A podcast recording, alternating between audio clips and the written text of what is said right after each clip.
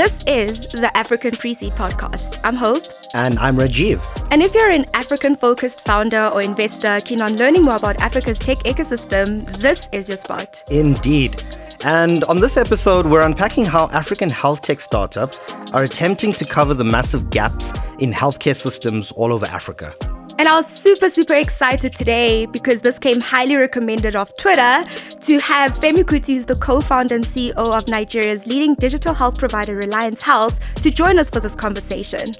Now, the successful close of a 40 million US dollar Series B funding round in early 2022 means that Reliance Health currently boasts the highest valuation of any health tech startup on the continent right now. How exciting! Wait, the highest valuation of any health tech startup? That's impressive. But what I'm really interested in understanding is what's informing that valuation. Yeah, yeah. I'm also looking forward to delving into the pragmatic, entrenched realities of startups trying to build businesses that address the healthcare system gaps in Africa. But before we get into all that, let's play a little game called Sorry, I'm over that. So what I'm over is Facebook. I feel like it's so early 2000s and there isn't really interesting news that come out of that platform. So I have to remind myself to actively log in just to keep up with like old colleagues and like friends and stuff like that. So I'm really over Facebook right now. For those in South Africa, you will feel my pain and frustration when I say I'm over load shedding. For those who are not in South Africa, this is a system or a a brainwash that the government has created to make us believe that the power outages are our fault because we're putting too much pressure on the system. So they've created these very orchestrated and and scheduled sessions where we have no electricity, sometimes for hours at a time. Sorry, I'm over that. And now, on to the main event. Can health tech cover the gaps in Africa's healthcare systems? Hope, do you remember back in March, April 2020, when the pandemic was in full force? We went into lockdown. We all thought that the African tech ecosystem was going to completely collapse. Yeah, I remember that time. And since then, in 2020, over 40 health tech startups went on to receive Series A funding alone. And that was across genetic sequencing, drug procurement, health literacy, and on top of that, we've had companies like M Pharma, Vezeeta, and of course Reliance Health, who've also successfully gone on to raise rounds post Series A. What a turnaround. Yeah, and it's definitely an opportune time to reflect on what health tech founders are learning from their successes and their setbacks. So, with that, let's head over to our conversation with Femi.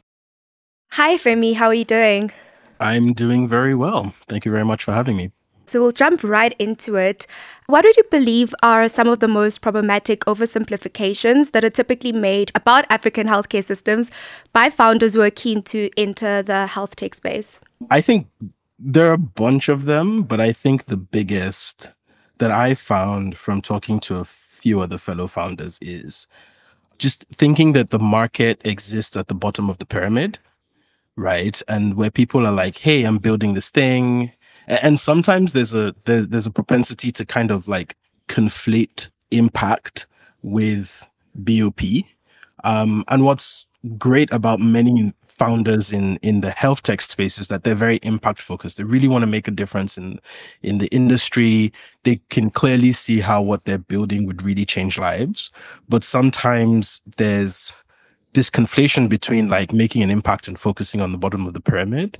And I think the the simplification there is assuming that you know once you're able to develop a product that can scale across you know the BOP, it's going to be super successful. But usually what you find out is building for the BOP is it's really complex and really difficult. And in some cases it might be better if you do want to serve the BOP to to start say one or two demographic levels before and then gain scale and start working your way to that part of the demographic. Femi, when it comes to venture capital and looking for exponential returns, it's often easier to scale something that people want rather than something essential that people need. How do you reconcile what people want and what people need within the confines of a venture capital timeline? At the end of the day, if you think about it, like venture capital is about economics, right? It's a capitalist venture. And the only true description or evidence of the existence of a want or the existence of a market is revenue, right? And, and, and that's why if you're talking to VCs most of the time and you're presenting actual revenue numbers, no matter how small, right? Like, but there's revenue numbers and then there's growth. That right there is a data backed, clear, fact based existence of evidence that there's a market here and that people actually want what you're building. And more importantly, people are willing to part with value for what you're building. And that's kind of like the way that I would sort of think about that from like a conversation with, you know, with, with VCs.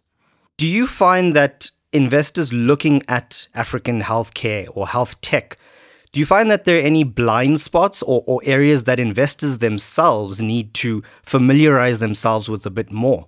I think in my experience, sometimes there's a conflation between impact and the lack of commercials. So where sometimes some people might think that like, oh, you know, this is really great. You're touching lives and you're making a big difference. And but you know, can't sometimes see that commercials can exist within that, or some can sometimes see that you can at the same time have solid commercials as well as make you know an impact in people's lives. And i think sometimes that sort of bias or presupposition prevents some financial investors from looking at like health tech startups and just sort of making the assumption that like oh you know this is great. We're changing the world. But are there any commercials behind this entity or this project in the opportunity that exists between sort of mapping that impact and commercial returns. How does Reliance HMO do this? Like, what is your elevator pitch, so to say, to investors? Just revenue growth. Like it's it's really, it's not com- it's really that's just just revenue growth. Um, I think and I think in our case it was, you know, we were sort of growing revenue about three x year over year, and it was growing quite well and growing at like a decent clip. CAC to LTV was pretty solid. Unit economics was pretty consistent. There's really no difference between like healthcare as a business and pretty much any other startup metric that you would look at in terms of revenue growth, um, customer acquisition costs, cost to, to lifetime value. It's still those same basics that that apply. For me, I think what's also great about healthcare is the fact that in addition to that, it's not some new social media app that people can like chat with friends on right it's it's actually something that has direct impact on people's lives that's great but for us it was like the revenue growth was solid the other basic startup metrics were also pretty solid. This doesn't mean that we had everything figured out. There were a few places where things were sort of off.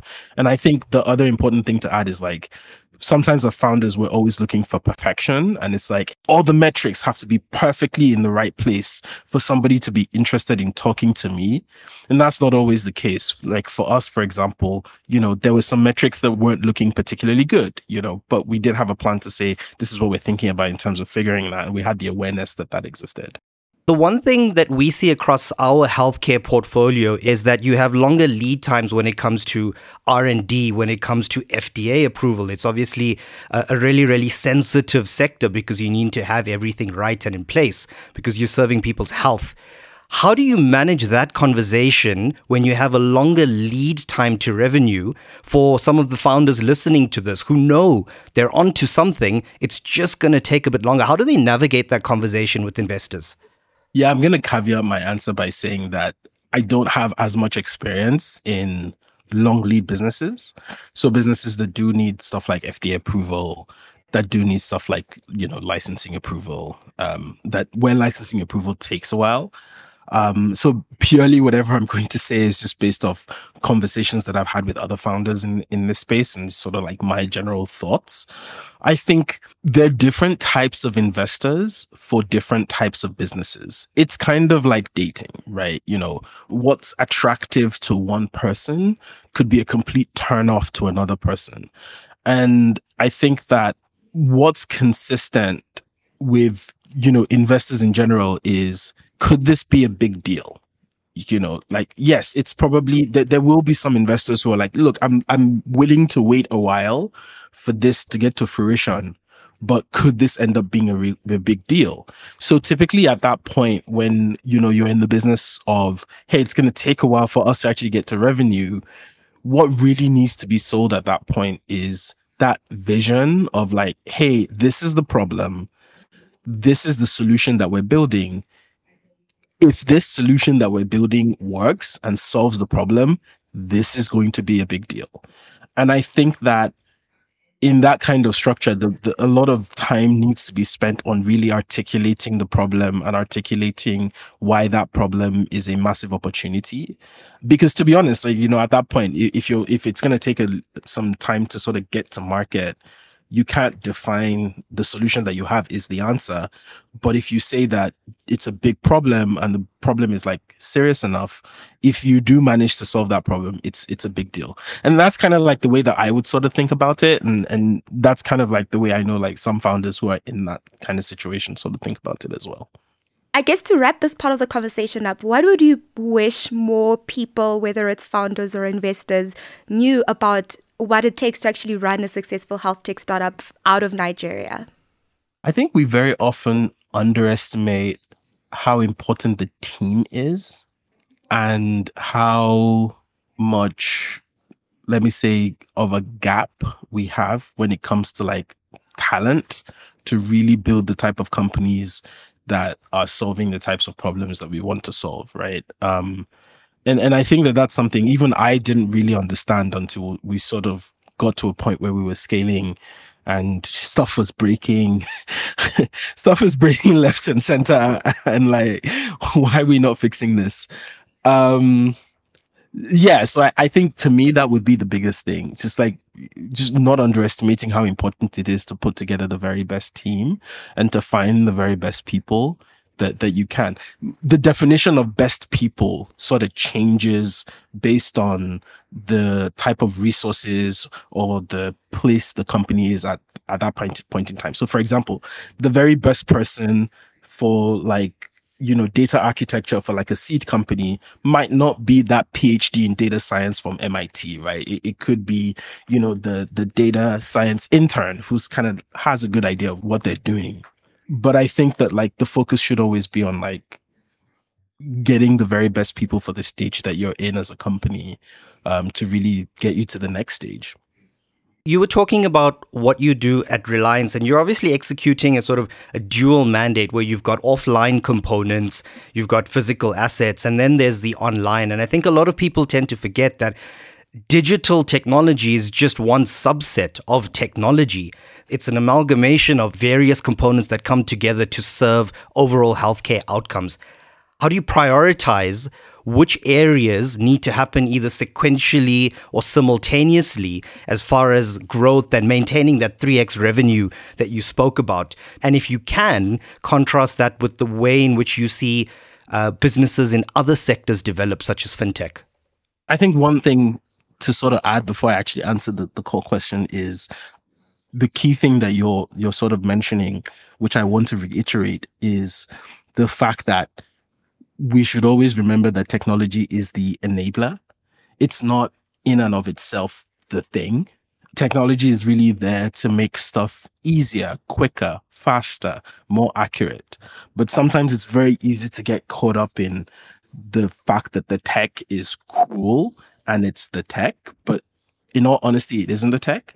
So for us as a company, for example, we try to emphasize that we do everything that we can to make the tech as invisible as possible. And and for me, I personally believe that that is sort of like the epitome of good tech to the point where you don't even know it's there but things just work. And especially in the environment that we're in, where people might not be as technology literate as other other sectors or other places, it's important that like the tech that is exists is almost invisible, but it still does what it's supposed to do. But in terms of sort of like prioritizing initiatives, in terms of what needs to, to be done, I look at it in terms of vision and I look at it in terms of resources. So the first thing is, which is sort of the way we look at it at Reliance, is does this match what our overall vision is? There's a universe of like almost like an infinite universe of activities or initiatives that could be executed on. But you know, does this match our vision?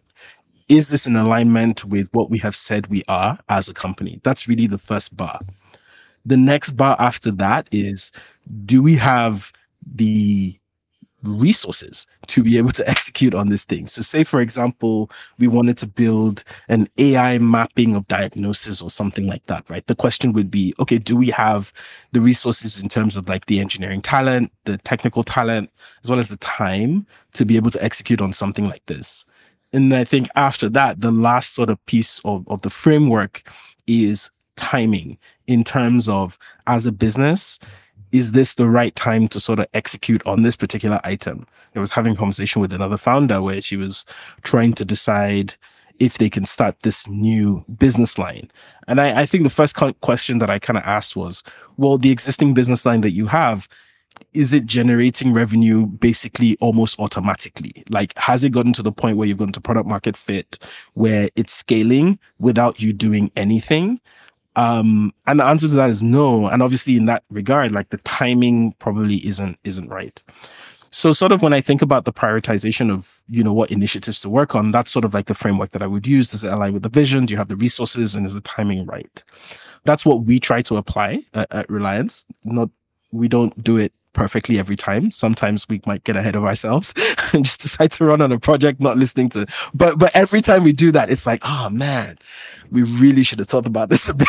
thought yeah. about this a bit more. We want to learn more about those times, right? When this framework didn't necessarily always translate into the anticipated success. If you could just share an anecdote or two, and then just as a follow-on as well, in terms of just the offline and online dynamics that we've just spoken about. You know, there is this discomfort still within the investor community around sort of growing through offline channels, right? How have you guys managed these conversations in terms of socializing investors on the need to kind of leverage offline channels to distribute your products, but also how do you finance it operationally in terms of using that as a lever to drive scale? I'll share one that kind of where I would say we sort of fell ass backwards into something that did end up working, but it was a massive pain. Uh, and that's really our clinics, right? So I, I think we were sort of thinking about it from the point of view of, hey, look, one of the biggest problems that we have is working, is sort of enforcing quality with the third party clinic payers that we have. If you think about our business overall, essentially what happens is an individual pays us a fixed fee. Um, and in exchange, when they go to a clinic, we sort of reimburse that clinic for their care. But the challenge we were having was in some cases, those clinics or those facilities weren't providing the best standard of care. And so we're like, hey guys, you know what? Let's just like kind of like start our own clinic, right? Like just just do this ourselves. And we didn't really take enough time to sort of think through, well, first of all, does this align with the vision?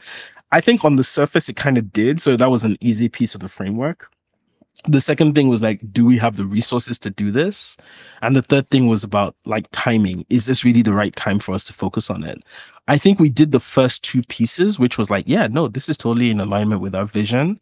The second piece of like resources, yeah, we can kind of like finagle some of the resources to execute this, but we didn't spend as much time thinking about like, well, is this what we should be focusing on right now? So if I think about it, we're probably, I want to say like a year and a, a year and a half too early on on the clinic piece. Um, but the reason why I kind of say we kind of fell ass backwards into something that worked was because even though it was clear that like oh, we might have done this a bit earlier than we should have, we were able to kind of like figure out a way to sort of make it work, and there were a bunch of learnings from that. But I think that's probably the the one that comes readily to mind in terms of where we haven't followed or we didn't follow the framework as as properly as as as we should have. And in that case it was fine. It worked fine but it was a pain. Um i would have hoped that we didn't have to go through that pain. I think the key point with regards to like the online offline thing is sort of alluding to what i was initially saying that not every investor is the right investor for, for everyone right? And and, and i think sometimes we kind of need to i understand that there's sometimes a paucity of investors but but it's it's sometimes easier if you how do it how do they say it? You know pushing against an open door versus pushing against a closed door.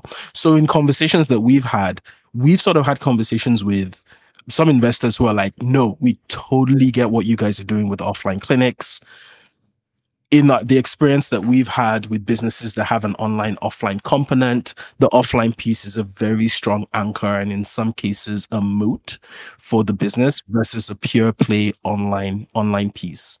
And there's some people who get it. If you do want to push against the closed door where people don't get it, it in a case usually you try to make a business case and make it as logical as you can. I'm not saying that every investor that we've worked with absolutely got our proposition. So in our business, for example, we have our online piece.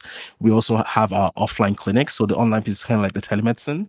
We also have the offline piece where people are visiting clinics and also some of the clinics that we build and run ourselves. And I think one of our earlier investors, they didn't get the importance of the of the offline piece as well. We tried to make a case and they sort of like understood it logically, but didn't really kind of grok what it meant. But by the time we started executing, they were like, oh, now we get what you're. Now we see how this, and to the point where now they're like, you are not pushing hard enough on the offline piece. And I'm like, come on. But I think in that regard, what essentially changed, what they were sort of making their decision on other parts of the business. So it's very rare to find investors like, I think the business sort of makes sense overall. There may be some parts of it that we don't totally get. And we're gonna work with you on that. And and that's sort of like the way we sort of navigated that that scenario. But at the same time, there're just gonna be some people who don't get it, right? Like just a, okay, I don't know why you're doing this. I think it's a bad idea. All right, sorry. Probably we're not it, it doesn't make sense for us to work together at the stage that your business is in currently, what are the things that keep you up at night? So, what are the top three challenges that are always top of mind for you that you're always kind of trying to wrap your head around in terms of finding solutions for?